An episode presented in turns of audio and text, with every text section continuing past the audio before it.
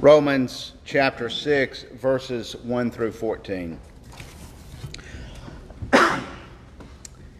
what shall we say then? Will we continue in sin that grace may abound? By no means.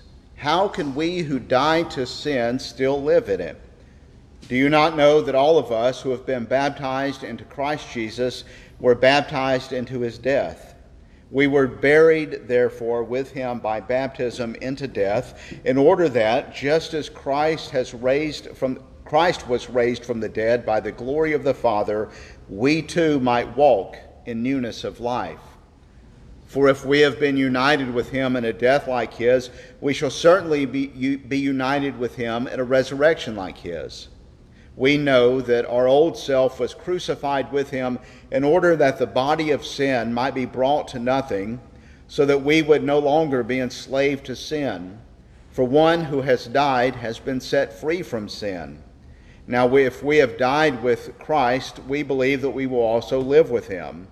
We know that Christ, being raised from the dead, will never die again. Death no longer has dominion over him. For the death he died, he died to sin once for all, but the life he lives, he lives to God. So you also must consider yourselves dead to sin and alive to God in Christ Jesus. Let not sin, therefore, reign in your mortal body to make you obey its passion. Do not present your members to sin as instruments for unrighteousness, but present yourselves to God as those who have been brought from death to life and your members to God as instruments for righteousness. For sin will have no dominion over you, since you are not under law, but under grace.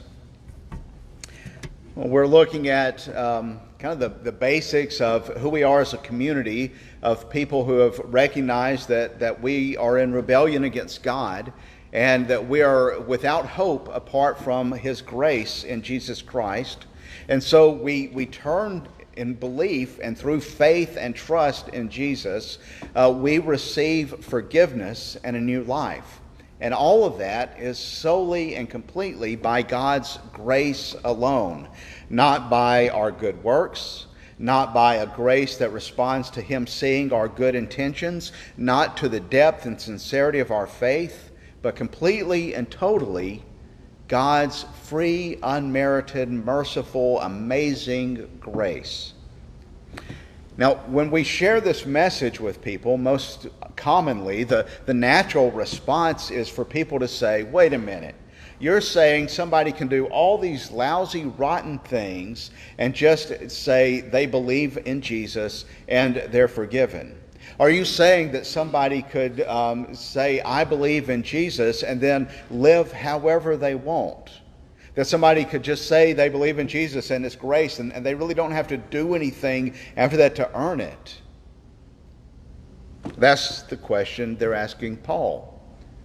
Are you really saying that God gives grace because of our sin, that His grace outweighs that sin, so we could just keep sinning and He would just pour out more grace?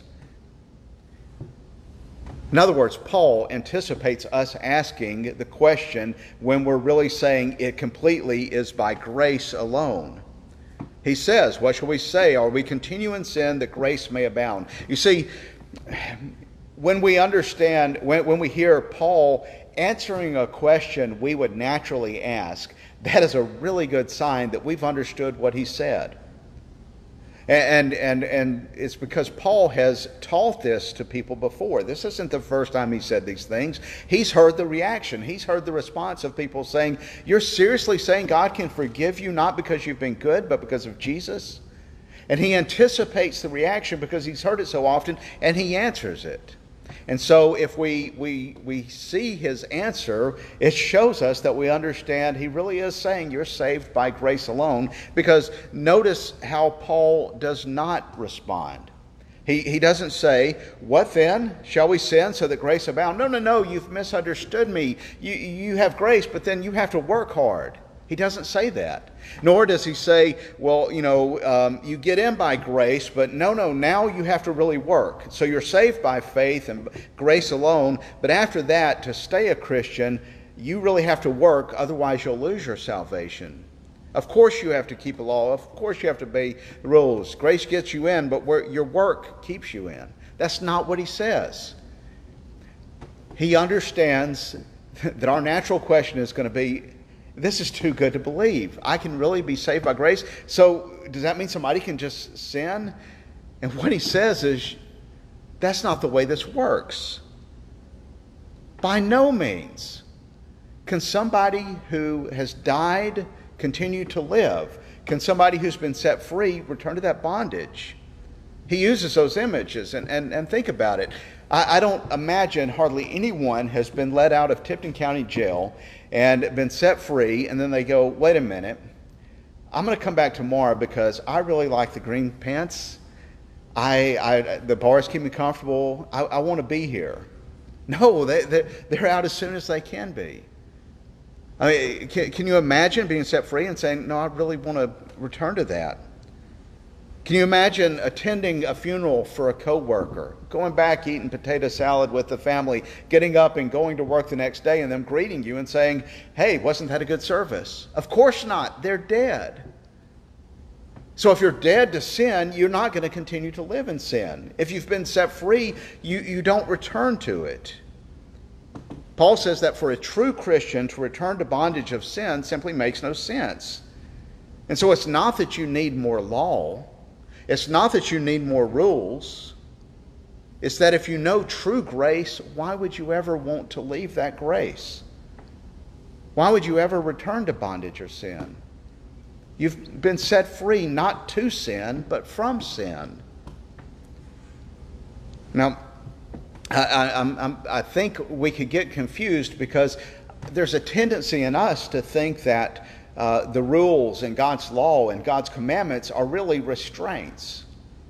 And we don't see sin as bondage. We see sin as the things uh, that, that we want to do that's our freedom, because that's what the world around us tells us.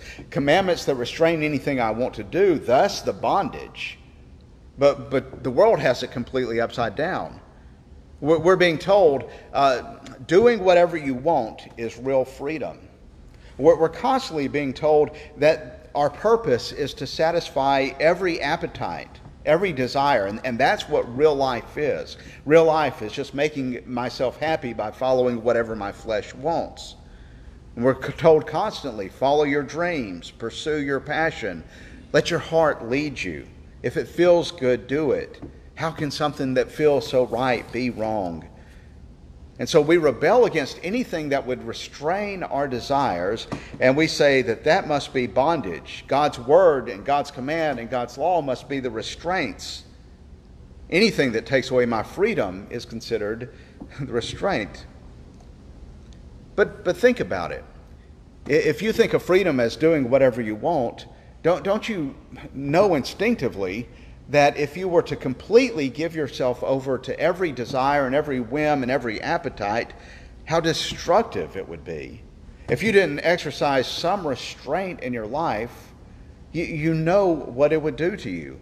It would destroy you, it would destroy your health, it would destroy your security, it would destroy your relationships to say whatever you really wanted to say, to do whatever you wanted to do, to, to feed anything you were, you were desiring would be completely destructive. We would suffer. Someone wisely said, half our problems coming from wanting our own way, and the other half comes from getting it. True freedom is not the freedom to be in bondage to our desires and our appetites and our passions. That's slavery. It's slavery to, to parts of ourselves and our own desires, but it's slavery nonetheless. No, no, true freedom is the freedom to pursue the joy for which we are made, not our immediate desires. True freedom is the freedom to follow Christ. And so that freedom comes through these commands that are for our own good and from following Him and so Paul is saying that if you have come to an understanding of sin as the destructive power that it is, the, the bondage that holds you, that, that there's things you don't want to do, but you find yourself doing it as much as you try to resist. And you realize the bondage sin has you in. And you recognize the, the way that choosing sin leads you to a path of death. What he says is it, it, when you come to an understanding of that, and you understand the consequences, and, and, then you understand the freedom that you have in Christ and the new life that you have in Christ, the idea that I follow Christ but I sin just makes no sense. That, that we, we've died to that old life. We have a new life in Christ. And here's the thing that new life, that, that turning away from the old self, and, and becoming a new person in Christ and this new life in Christ, that's not just our reasoning, it's not just a understanding, it's just not, a, not just a head knowledge. It is nothing less than the miraculous work of the Holy Spirit on your heart, setting you free, letting you see the truth, renewing your will, and making you a completely new person in Christ Jesus. Jesus called it being born again. It's new life that we have in Christ. That's what Paul is talking about when he's explaining what happens in our baptism. You have been baptized into Christ. You have a new life in Christ. Now, when Paul is saying you've been baptized in Christ, he, he's not just talking about the ceremony that the church has with water. Um, he, he's not saying that this is um, us kind of reenacting Jesus' death, burial, and resurrection, and then we go on about it. What he's talking about is the reality, the spiritual reality that our water baptism um, points to and participates in. What he's talking about is the work of the Holy Spirit, the Spirit baptizing us. When the Holy Spirit is poured out into a person's life, he gives new life to them. The, the waters overflow and drown, and, and it's a, a, a killing of the old it's a washing away of the sin. It's a new birth. It's a regeneration. It's a, a, a new life we have. Uh, it's a purification. It is uniting us to Jesus. The Holy Spirit in our baptism, that is, in the spiritual work of the Spirit on our life, He unites us by faith to Jesus. So now, as Paul says elsewhere, I have been crucified with Christ. It is no longer I who live, but Christ lives in me. That, that the new life we have in those who the Spirit has worked is combined with Jesus. So we have died with him. Our old person has died with him on the cross. And we have been raised in newness of life in his resurrection, which we share by faith, through the power of the Holy Spirit baptizing us, we are with him and made new. And so he's saying that. How could one who has died return to the old life? How could we who are living this new life ever return to that old life? How could we who have been set free from this return to the bondage that we desired in following Jesus? The one who repents and believes that is, who has been born again to a new life in Jesus Christ by the power of the Holy Spirit, is, is not one then who just assents to these facts, who just says, Well, I think I'll be a Christian, who, who um, you know, th- this isn't somebody who's just raised their hand at a meeting, or who just came forward, or who just signed a card, or who went through a confirmation class or who went through a membership class. This isn't just a mental thing, it's a work of the Holy Spirit on our lives that we receive. to do those things are okay. They're good. They're, they're ways we can identify and, and talk to people and, and, and um, offer the gospel to people. But the true power is not something we do. The true power is the miracle of the Holy Spirit killing the old man and giving us new life. The miracle is that we are born again.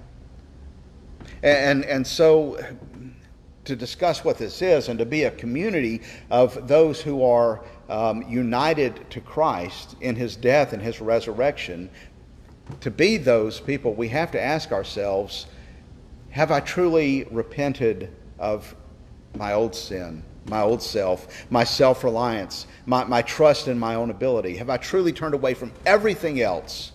And have I truly trusted in Jesus Christ?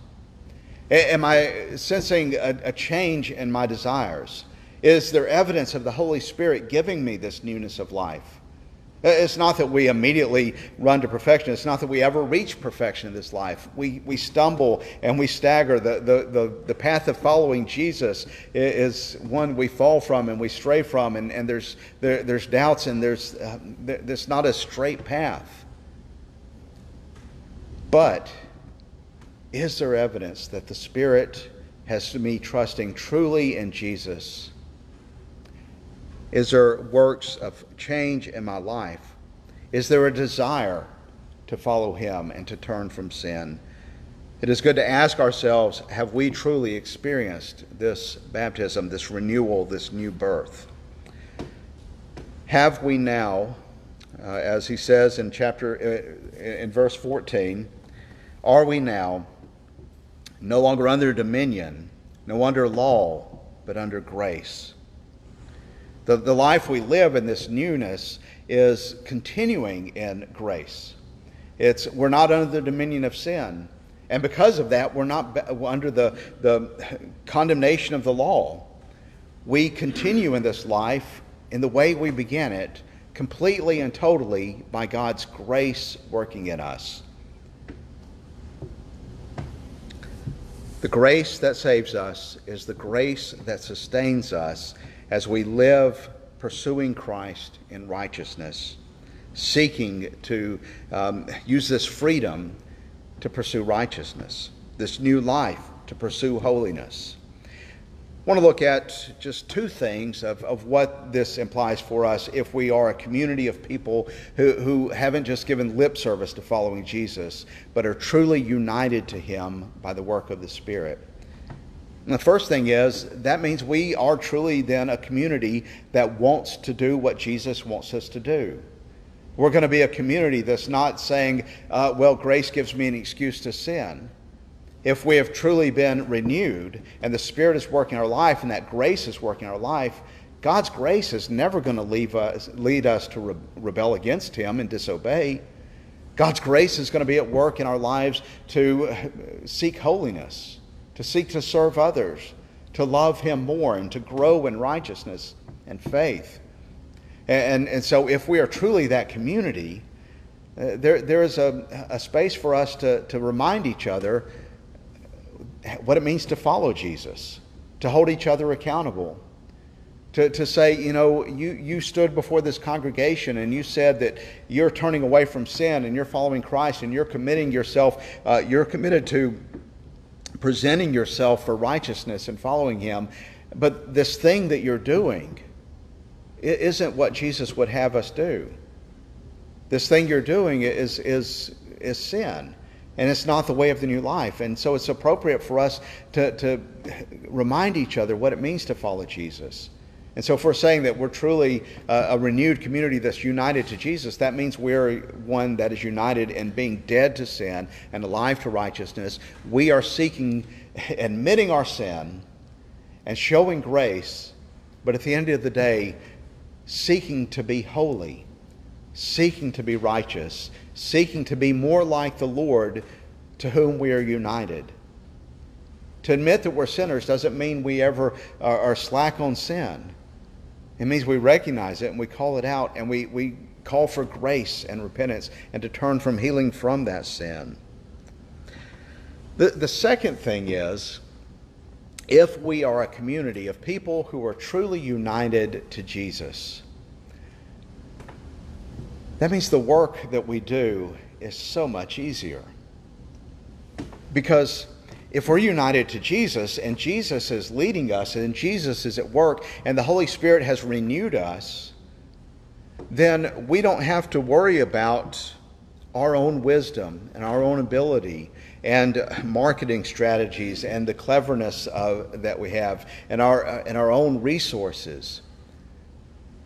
And we, you know, those have their place, I guess, and, and we, we want to do everything we can with excellence, and we want to learn and, and do as best we can. But the, you know, ultimately, what we see is if we are the result of the Holy Spirit uniting us to Jesus, and Jesus is in, the work, in work among us, then that's what matters. He's the one who's doing the work. And so, whatever happens, it's not a result of you know, the cleverness of the pastor.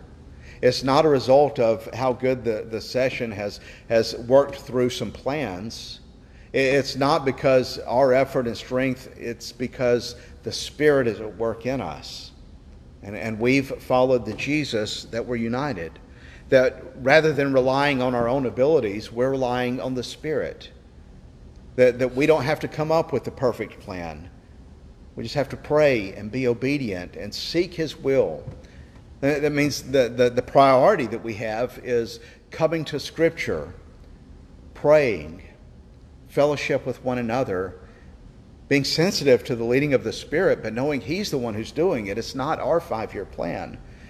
And so, eh, you know, if, if, if the, the things I put on the calendar for the church to do um, this past couple of months got blown away, it's still okay because God is the one at work. And God is using even this to build and encourage and strengthen His church. And so, even if the Zoom Sunday school meeting uh, this morning didn't work out, guess what? God is still in control of all things, and He's still the one leading us. It's not our ability. We are united to Jesus, and whatever He ordains is right.